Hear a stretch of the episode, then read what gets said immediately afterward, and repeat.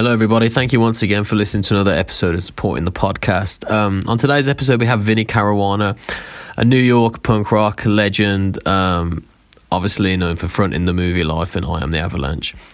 Highly recommend checking out the new I Am the Avalanche record. Uh, it's fantastic. And Vinnie's latest solo release, which was a live recording of his London show in December 2019, which is fantastic. Uh, thanks to Vinny once again for coming on was so nice to talk to him and uh, very intriguing as well. Some very entertaining stories and just a guy who's very, very obviously clued up and very experienced within the genre. And it was really, really great to chat to him. Thank you to him once again for coming on. And I hope you enjoy the episode. Hope everybody's keeping well. And thanks once again for listening. Peace. Okay, that's cool. It's cool with me. How you Yep. doing, man? Yeah, I'm pretty good, mate. How about yourself? Yeah, I've had a good day. Oh yeah, what you been up to? Um, I'm in Florida at the moment. I'm not sure if you're aware of my situation at the moment. No, explain, explain what's going on. Uh, I've been living in Miami Beach for the last like seven weeks, maybe. Oh, okay. Um, Why? my wi- uh, my wife works in the restaurant and hotel kind of hospitality industry, and Yeah. she transferred down here. Right. Um, okay. because nothing's going on in New York like that. You know, all the restaurants and bars are closed and stuff. So Yeah. we came down here and following the work, and uh, I can get my stuff done from down here. So it's really cool. Like it's 80 degrees today.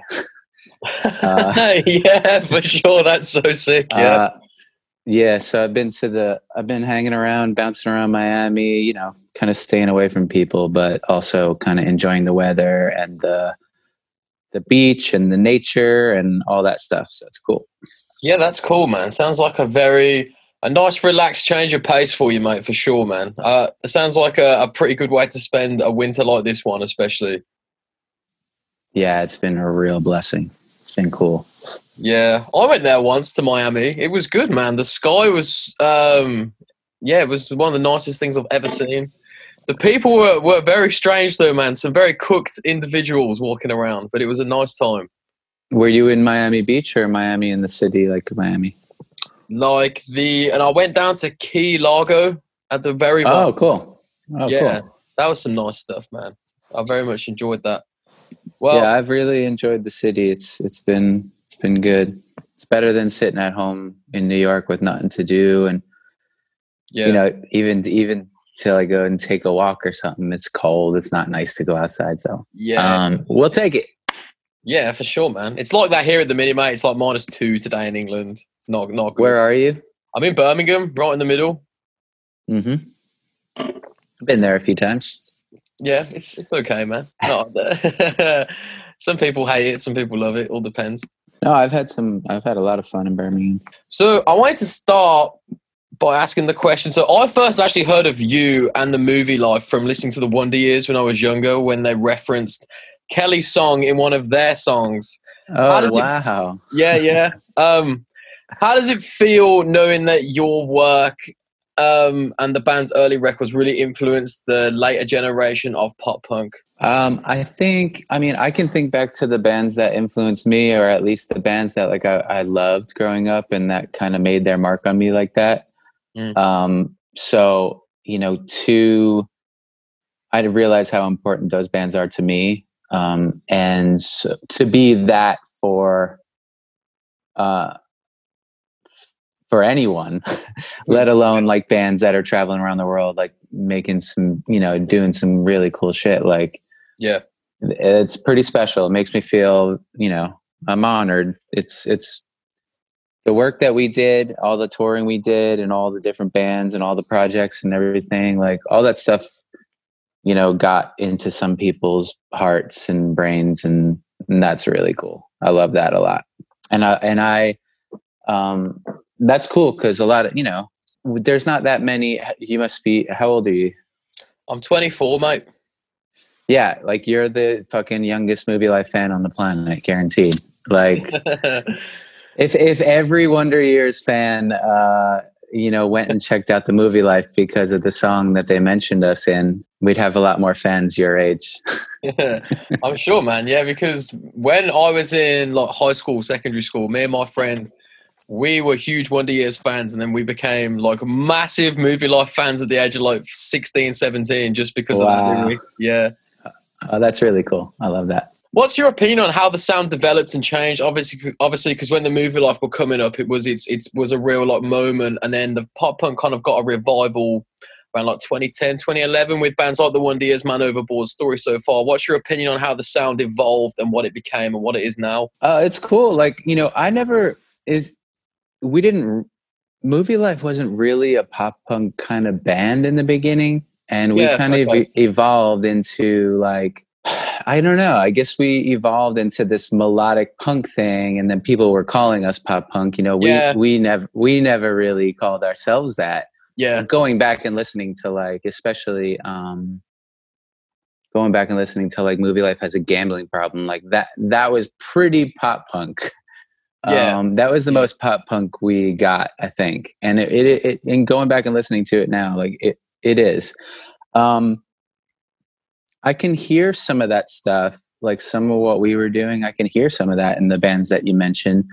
Um, and the guys that we came up with, you know, we, we had like, um, I'd say in the like melodic punk kind of world, I guess like Midtown was like our good buds. We toured with them a lot. Yeah. We rubbed off on each other for sure. Um, we definitely kind of like we were around each other so much um, and touring so much together that we definitely started to influence each other. So there's definitely like these midtowny things that happen on 40 hour train.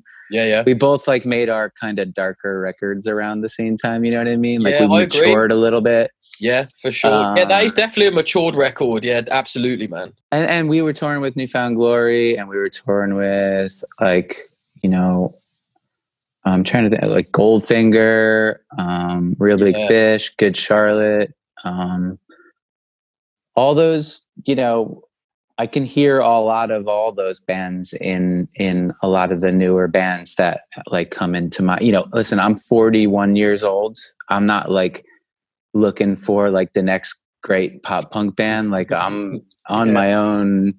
The music I was just listening to like earlier today is just like not that I don't love that shit. I, I, it's funny. I had this conversation with my friend yesterday Yeah, where it was like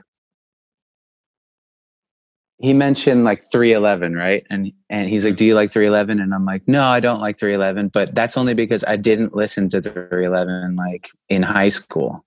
Yeah, you know? Um what i'm saying is like and what i did tell him was every single music every single band every song everything from when i was growing up if i liked it when i was growing up i still like it now. Like some of it might be nostalgic um but there's no band where i'm like oh i'm embarrassed that i listen to them like i'm I, I still love all the songs that i grew up with to revisit music from back then is is cool i think i got a little off track sorry mate. Take whatever direction you want, man. It's cool. Yeah, um yeah, it's cool. Keep it going. Keep it going, Vinnie, mate. It's all good. but yeah i can hear i can hear like in yeah wonder years story so far man overboard like you know i'm pretty sure a lot of those guys were listening to myself and my peer like our, our my bands and our peers and shit for sure Yeah, man. Do you think time plays a huge part in it all then? And it's all people kind of connecting at the right moment, and it's all time is so important in the development of it, and people connecting with it as well as the generations go on. yeah it was going like when we when Movielife started to become a known band like in Yeah. other places than new york um yeah. Okay. Yeah. a lot was going on. Like um, ourselves and Glassjaw were both um, were both kind of taking off at the same time. Glassjaw existed before Movielife, but we both ended up kind of touring with similar bands, and you know we were the Long Island guys. You know what I mean? Like Yeah. other bands like um, Crime and Stereo was around. They were fucking cool. Yeah. Yeah. Um, there was a time on Long Island where basically we were all going, myself, the guys in Glassjaw, um, Taking Back Sunday, brand new. We were all in the crowd, look like going to shows as really young dudes, Yeah, yeah, going to local shows. yeah. Um, so when we all started bands, because we were influenced by what was going on on Long Island, like the other generation before us, Yeah. um, it's crazy how many of those bands became known worldwide. Like the people in the crowd for a Long Island hardcore show in like 1995, 96, 97 would be like everyone in Glassjaw, everyone in Brand New, everyone in Taking Back Sunday, except Adam. Adam was still in North Carolina. Everyone in Crime and Stereo. yeah. if you took like a picture of like the crowd, you could pick out like yeah, like guess who kind of thing. Yeah, yeah, yeah. find your favorite like Long Island uh, Yeah, like- punk like- fucking top trump cards or something, man. Yeah, that's insane, man. Because a lot of those people went on to do very like influential records and records that hold up, and they've done like ten year anniversary, fifteen, and the records that are very timeless to fans. What what do you think was happening in the scene at that point, where where everybody took on their own ideas and then put it into their own art? we were we were growing up. So like i was 17 when Movielife started. I had just 17 yeah 17 and um basically we were all starting to like with all the influence that we were drawing from all the music we were getting into local and otherwise like you know w- we just started to get confidence and we we saw bands touring too like the, like the older guys in the scene they're going on tour and shit. And then we all started being like oh yeah i want to tour. So everyone just started being like that's what i want to do. And at the same time we had you know the blueprint was kind of there musically too with some of the bands that we were going to see. Bands like silent majority mind over matter shit like that. Yeah, um, I don't know if you have ever checked out the band Silent Majority. I would if you, you'd get a real kick out of it, man. all right, sick. Silent Majority is like what like I don't think Movielife would exist if it wasn't for Silent Majority. Okay, cool. Their records are on Spotify. There's one's called Life of a Spectator. You'll hear you'll hear Oh, really? I lot of ingredients there. Yeah. Um, so we all, you know, we all sucked when we started, and then we just started getting better because we were looking at everyone around us, being like, "Oh, we can do this. We can do this." And mm-hmm. the next thing you know, people are making records that, like, you know, we started bands not to become famous and rock stars. We just started bands to like play shows in our local towns and stuff. But like, you're looking to the left, and Glassjaw is doing what they're doing, and you're looking to the right, and like you know, brand new's doing what they're doing, and like we're just like, and like everybody, you know, I could list a million bands, but like you just start being like, oh, we can all do this. Like this isn't brain. Like as long as you just stay real and write, like you know, Yeah, I never wrote any songs that weren't like absolutely one hundred percent like real stories and real emotions. And so that was the thing. We learned that from the elder statesmen on long island. We learned how to be frontmen from those guys. Yeah, we learned how to like wear our hearts on our sleeves. And like i know that all that next generation in like melodic punk or whatever i know that they grew up listening to some of that shit. So that's really cool. Because i see how successful and how much those bands like wonder years and and story so far and all that stuff like see how much they mean to people so and those are all nice guys too like they're all they've always been very cool and and uh easy to talk to and easy to watch 3000 people going ape shit while they're playing you know it's fun it's i dig it and it warms my heart yeah. It's it's sick to see it's still happening, man. It's uh, I hope it continues as well. I hope that that connection continues to unfold as the years go on. I really do because it's a it's a special time and people remember it and it like defines people, man. You still see like fifty year old guys putting their socks up to their knees, and that's why. yeah um it's cool it'll always go on like there'll be uh, there'll be the next wave and then the next wave and that's for like everything you know like Hmm. not just this kind of stuff but like you know grunge like grunge will make its return and everyone will play that uh, a Jazzmaster and get real noisy and fuzzy and Yeah, hip hop goes in circles the same way metal does the same way. Yep. you know metal get metal will like get real technical and real like Yeah, like it'll come to this new level and then like it'll go it'll revert back to like thrash. And then every band that's starting like goes and sees you know power trip and then they're just like oh fuck yeah that's what i want to do and all that Yeah. shit goes in circles too so it'll Yeah. do that forever and i think it's special that like people are still finding like underground music and and uh yeah you know what i mean like if if you never found the music that you found i'm sure there's people you went to school with that don't listen to anything like this shit they'll go out on a friday saturday night go dancing uh you know what i mean like that that like secret club that we're all a part of Yeah, that's real. gotten a lot that's gotten a lot bigger since i was 13 but yeah, Um, yeah. but like this this underground thing that not doesn't necessarily live in the mainstream and doesn't necessarily live on the radio or in TV like it's just something you find and yeah, Yeah. you end up making your friends that way and you end up you know that's how I got into all this I didn't really care about starting a band I just liked going to shows and being a part of the scene and and and having making friends and that being my social life. I just Yeah. kind of stumbled into being a band in, in Movielife. Like it's totally i never thought of being in a band until i graduated high school. And then i was like oh i'll, I'll try out for the band. And next thing you know it's movie Yeah. life. And then three four years later we're releasing records and a lot of people are buying them and people are coming to shows and it was crazy the way it happened Yeah, man, I can imagine it's fucking a bit of a whirlwind to look reflect on the whole time. Um, I did want to ask you about how did you? Yeah, so you speak about it all kind of happening, you know, as an impulse and just to give it a go. How did you get into into singing, doing vocals, like you know, and how did you? How did singing and being a front man be something that consumed you and you wanted to really pursue and give it your all? Okay, so I never really thought about it. Um, I just enjoyed hanging, and my friends were in bands. Glassjaw was starting to do their thing, and on Long Island, people were starting to go and see them play. And I would always sing. Like I grew up singing, like in like the school choir and things like that. Yeah, Um, just a bit, like nothing serious. I would. It's just something like my parents made me do. You know.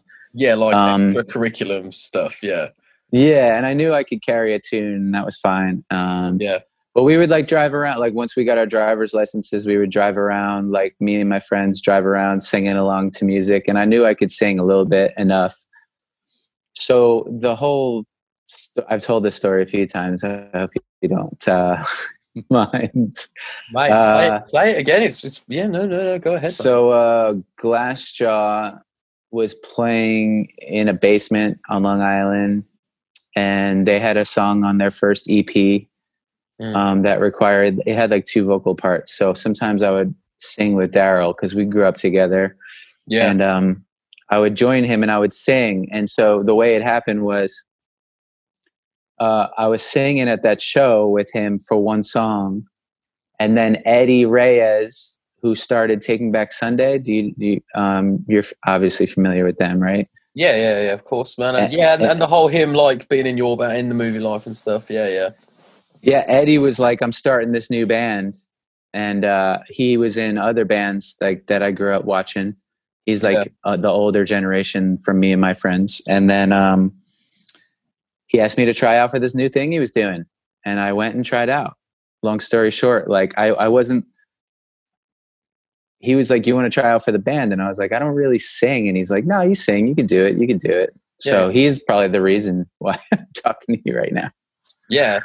It's weird. Weird when people say like, because I've known like hardcore bands and like punk bands like from England. When people people say like I sing or like I do vocals, people phrase Right. it like, very differently, man. When they say like their roles, it's uh, it's interesting Uh. what who, who will like differentiate between the two. Yeah, I mean, when I'm when I'm talking to like my parents' friends or something, they're like, "Oh, you sing?" You know what I mean? And it's Yeah. like, "Yeah, but like I'm not gonna sing you a song right now, and it's not really what you think." I'm kind of like yelling. you know what I mean? It's not like I'm gonna sing like "Oh, Danny Boy" or some shit. Um, yeah, yeah, for sure, man. I always know- feel self conscious actually when people are like, "Oh, we're gonna do karaoke," and I'm like, "Ooh." Oh. like, yeah, but you sing, and I'm like, yeah, but I sing my songs. I don't know how to sing other people's songs. The new Avalanche record is something I also wanted to talk about. as well. Okay.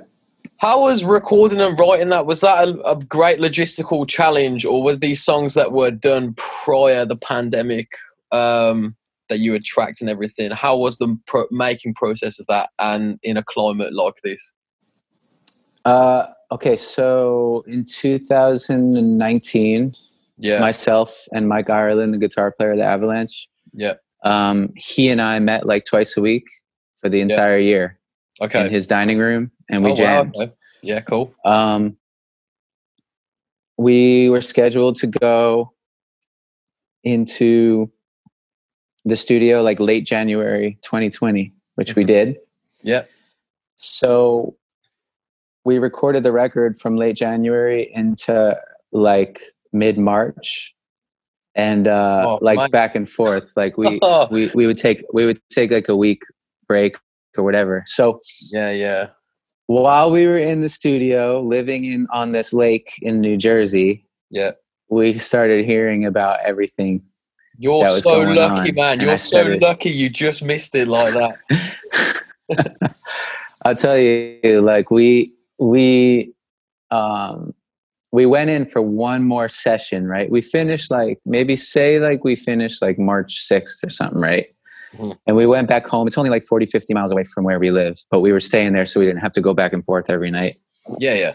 and um, we went back for one last session um, to try and beat a like there was one song that we wanted to beat like with another song so we wrote on me and mike got together and wrote one more song which happened to be um, the second song on the record is like the thing that we wrote like in the last like minute Okay. and um, we went and recorded uh, the finished the record.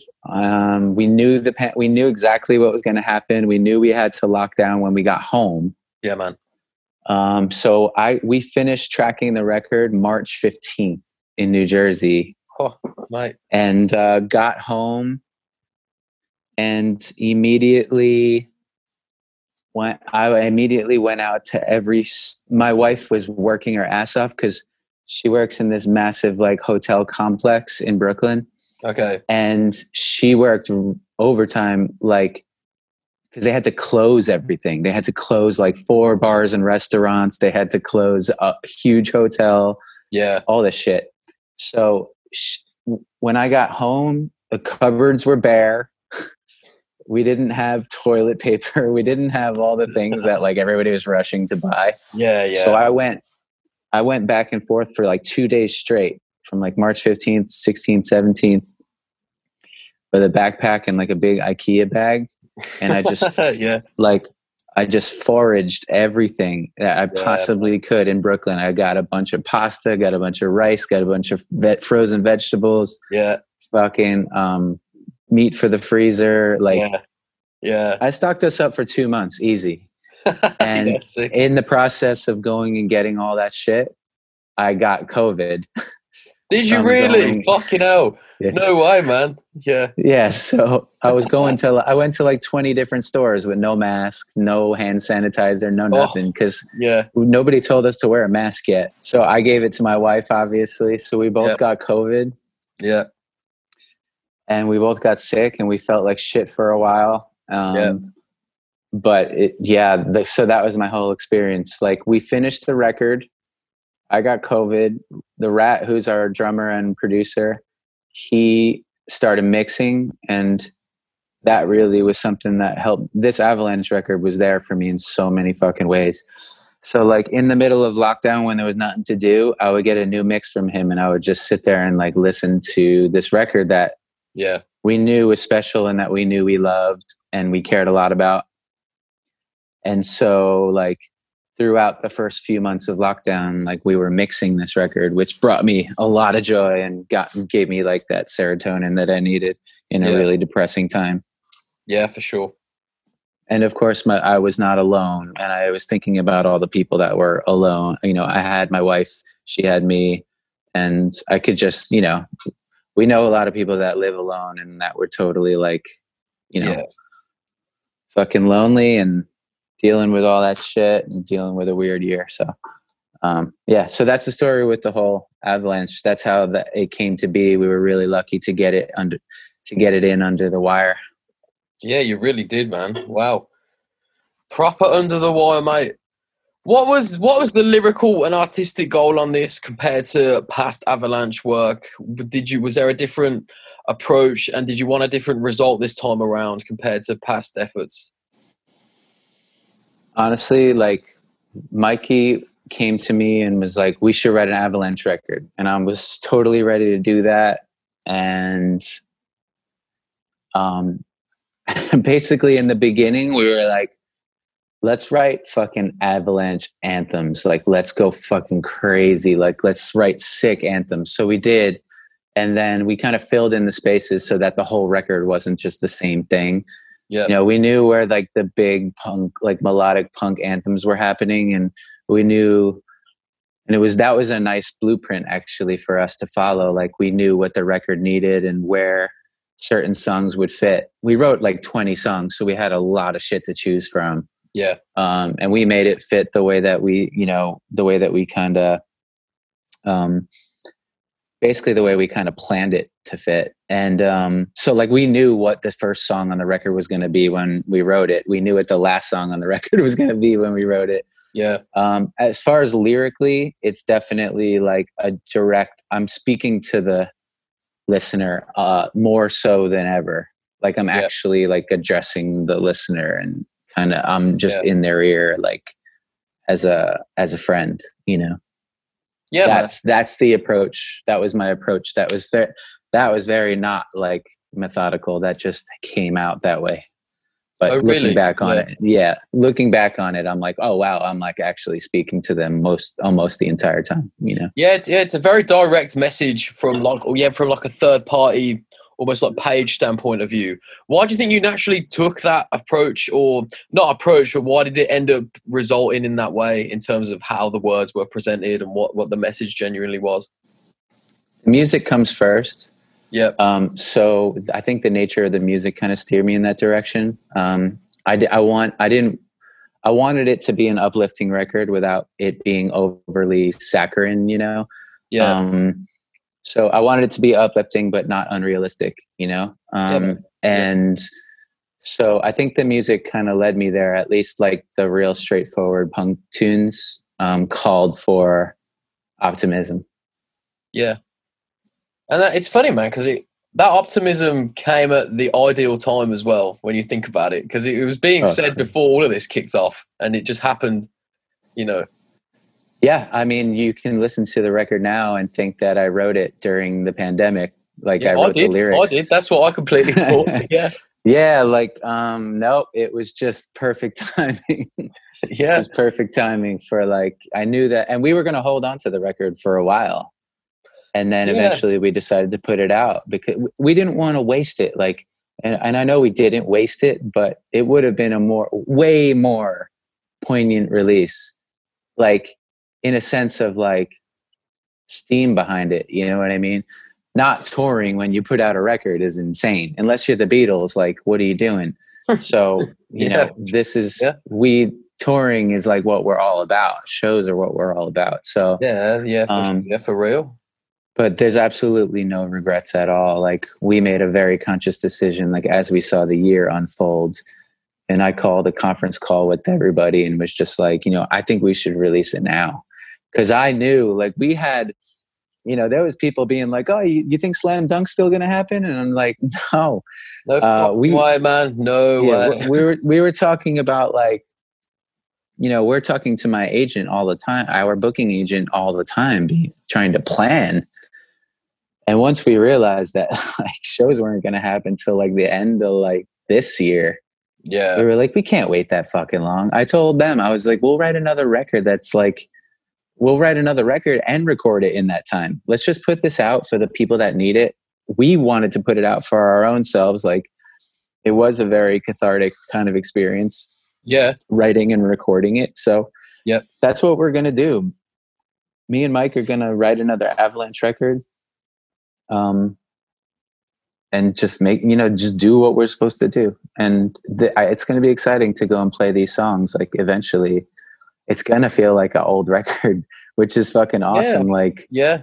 for people to hear, for people that dig the new Avalanche record, for them to have to wait like a year and a half or whatever it is, Long man. Yeah. yeah. I feel like it's going to be pretty special when it happens, you know, when Yeah. we can finally make a set list with like these, all these new songs that people have been living with for a while, you know. Yeah. Uh, it's Absolutely. exciting. Yeah. I can imagine. Um, do you think it's a natural evolution of the band's sound? Because Avalanche records are pretty far apart in terms of release. It's always a, a good few years, definitely. How Oh, yeah. is how is the um how has the sound evolved from the past record to this one and what obviously because people can change as people and musicians in that space of time and what what do you notice each time going from like you know 2005 to all these years and years like there's like four records in the past like 15 years or something I know it's weird. Uh, it's definitely like a strange, strange existence that this band has had. Um, but. I, I dig it. I like that. That's the way it ended up being. It's not the way we set out to be. It's just the way it went. Um, I think. I mean, I look back on Avalanche's first record. I look back on it proudly. Um, I love the vibe on it. Um, that's definitely not like a fast paced anthemic record. It's definitely Yeah. more of like a medium paced, like slightly grungy, like pop record. I don't really know what it is, but it's cool. I dig it. yeah Um, and, uh, you know, that was also the era that, you know, that was when we came together as a band, um, which is real, I'm really nostalgic about those days. yeah Um, and uh, yeah, Avalanche United was probably six years later. Um, yeah basically, the difference between the first record and Avalanche United is like I wrote most of the first record on my own.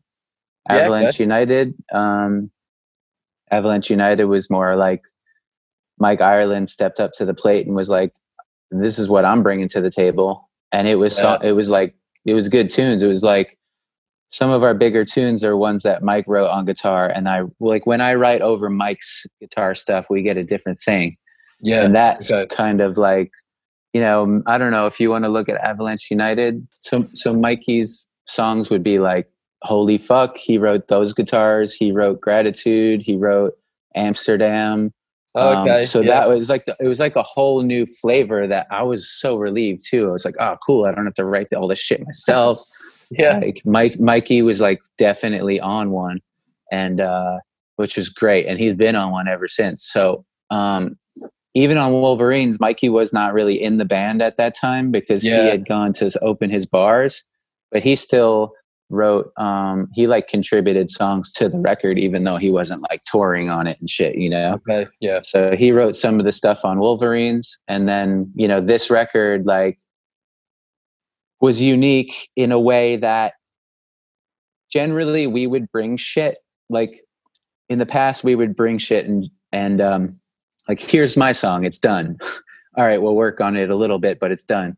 Me and mike sat there with guitars and s- wrote from scratch two days Yeah. a week together in the same room and so that was a new approach. Also this might be this might be helpful to anyone like looking for a change when they're in their songwriting i said dude let's not fucking write on acoustic guitars i want to write on electric guitars you know we didn't have a drummer or anything we're sitting in his dining room like at his dinner table just playing we have mini amps yeah I just said, let's write this record on electric guitars, like plugged in with distortion. That's the way I want to write this record. So that was another thing that I think affected the outcome.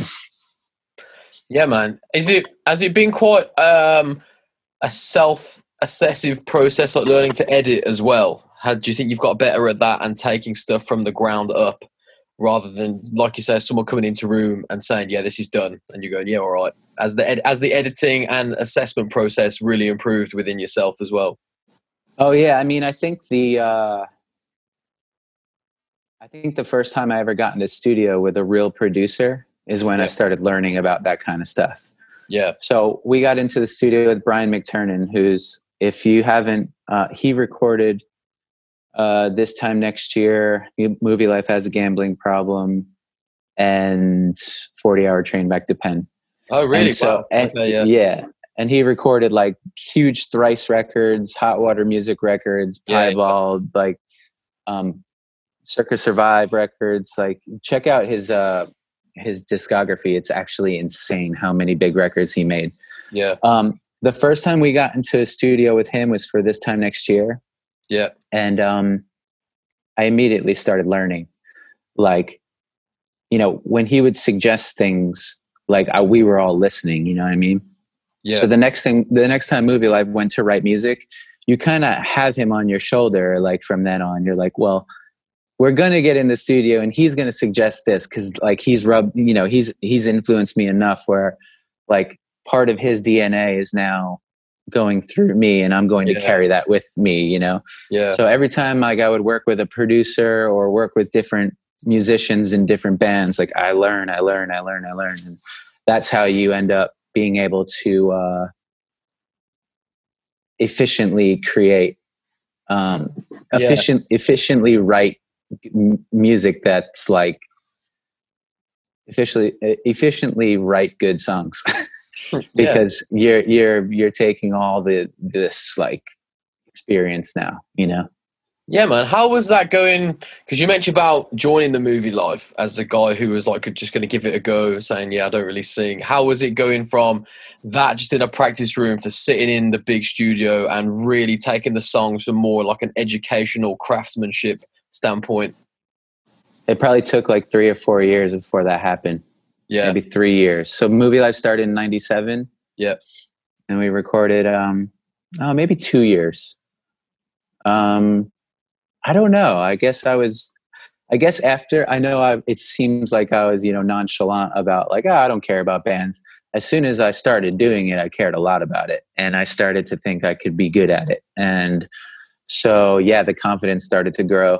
Um, but yeah i guess you could say going into this time next year and recording like writing and recording this time next year like with Movielife with the Movielife it's once we recorded that and we turned it in to this to the label we Yeah. were just like um oh yeah this is this is good. Like there's good shit on here. Like there's songs that are going to resonate with people. Like we could tell that we definitely jumped because it's go time was cool and stuff but like we jumped a huge level between it's go time and this time next year as far as like knowing what we were doing Do you think it really shows in the music as well when you reflect on it? Like you, you, you can hear you because you know what happened was happening in your mind. Do you, Yeah. do you listen back and are you transported to those like mental shifts and the evolution of like you as a musician as well? yeah i can think back to like specific lyrics and lines that i would write um, and where i was when i wrote them and and where i would get a little tingle from it and be like oh yeah this is good you know what i mean Yeah. and it wouldn't always happen but i'd just be like oh this is going to be a good song i can't wait to go to practice and show the band like that i know what i'm doing now finally you know I mean? yeah. Yeah, because um, how was it when you did the solo material? Because uh, I was listening to like live at the Black Heart that you did in London. I thought it was like Mhm. really sick, man. Um, oh thank how you was um, how was it doing the whole solo thing, like putting out solo like work and touring solo? How, was it like a difficult transition to make, and or was it like a really positive one for you to do? And was it uh, was it was it quite scary at first, not having everyone around you and it going it alone?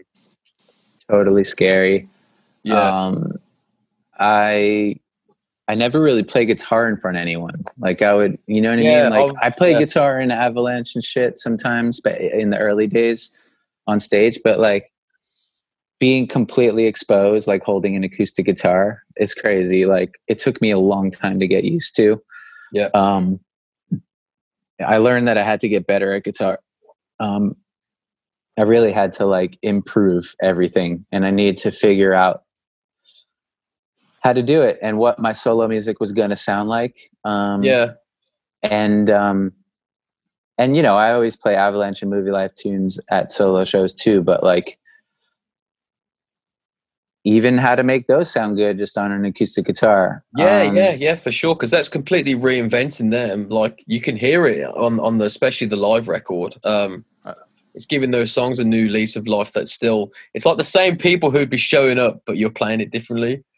Yeah, yeah, and it's you know I think that's important to do. Um, it took a really long time before I was comfortable with it, but I knew I really liked it.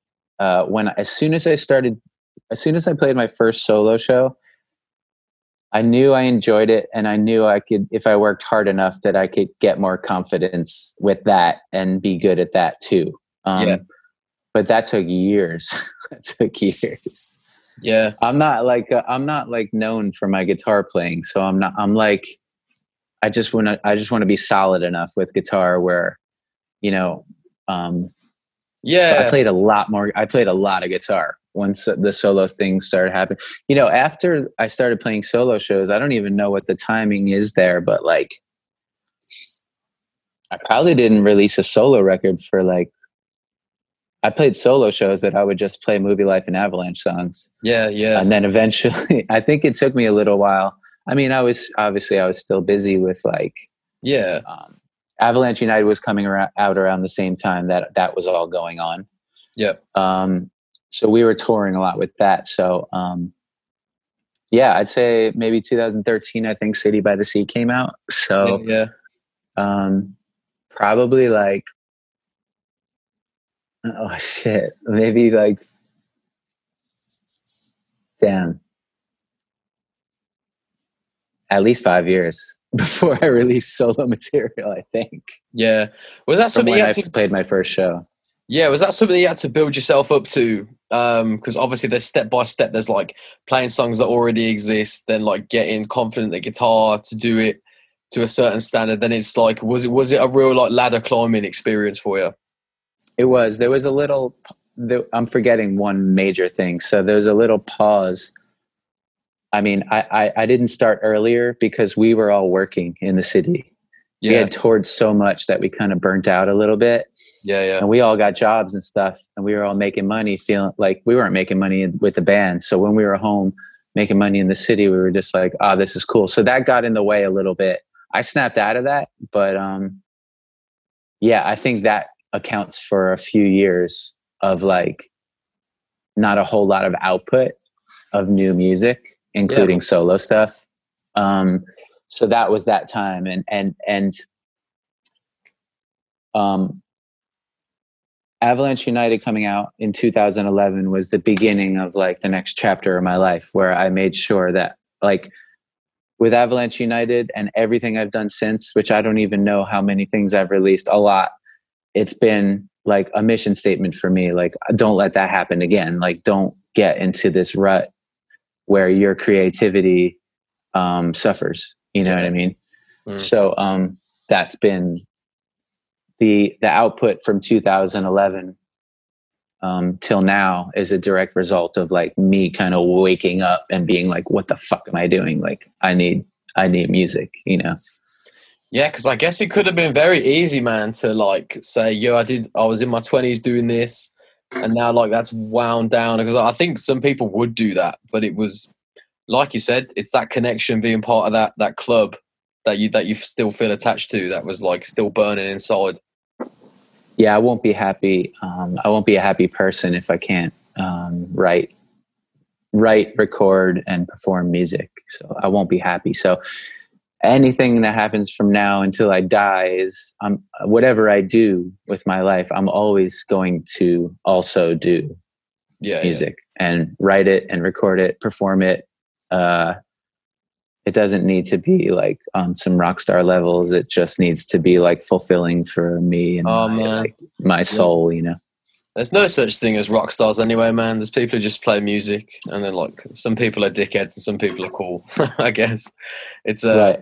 Yeah. How how have you noticed the industry like change over time then, and how do you think it will continue to change? Because obviously you- you've seen it for the past like 25 years, more or less, and been involved step by step, and gone from like you know seen it on every level really. How what no changes have you noticed that were major shifts, and how do you think it will continue to change for better or worse? I mean, I think I think the most major thing is the fact that people don't buy records anymore.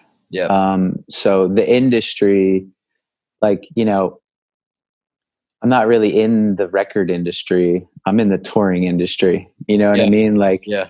I release records and stuff, but like the fact that people don't buy music is the reason you see like you know a lot of the bigger artists and people a lot of people didn't need to tour that much and now you're seeing them tour a lot because it's the bread and butter like nobody's making money off of record sales Yep. so like I think that's the biggest thing is that touring and why this year aside I mean obviously for many reasons outside of music and just in general has been catastrophic but um musicians you know get paid very little money for your Spotify plays you know what I mean like Yeah. really little money like Yeah. I don't even know between all my bands and all my songs that are on streaming services, I don't even know. Maybe there's a few million streams. Yeah. Uh, to compute that into money, like it doesn't compute at all. Like bands need to go and play shows, artists need to go and play shows. Um, and now we can't.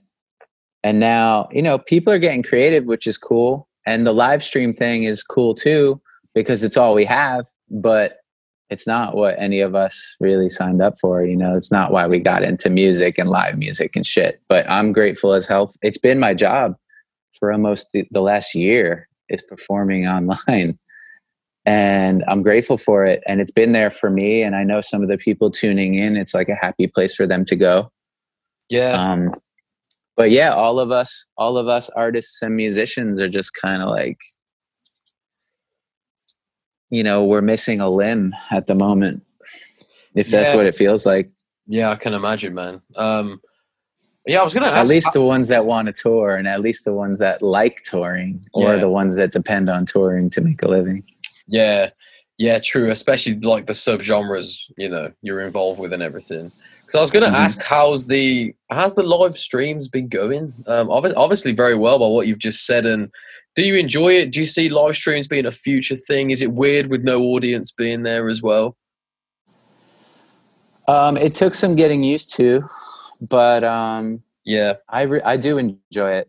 Um, I would say over the past year, I think if I played a solo show, like I, I would have like maybe 20, 25 songs to choose from. Like if I played a solo, like ones that I knew and that was, that were rehearsed and that I, you know, some songs you can't, I can't sing and play guitar at the same time. They're just not written that way. yeah, I would say in the past year, I've probably at least doubled that as far as next time I go. This has been like an exercise for me too. I enjoy Yeah, it. course. And I've been making, you know, I'm not like rolling in dough, like rolling in cash right now, but like to stay afloat during this kind of fucked up situation, like is hard enough. you know what I mean? yeah, So like the fact that I've been able to make some money at the same time being a part of something with the people that tune in, a lot of the people that tune in um tune in like for every show.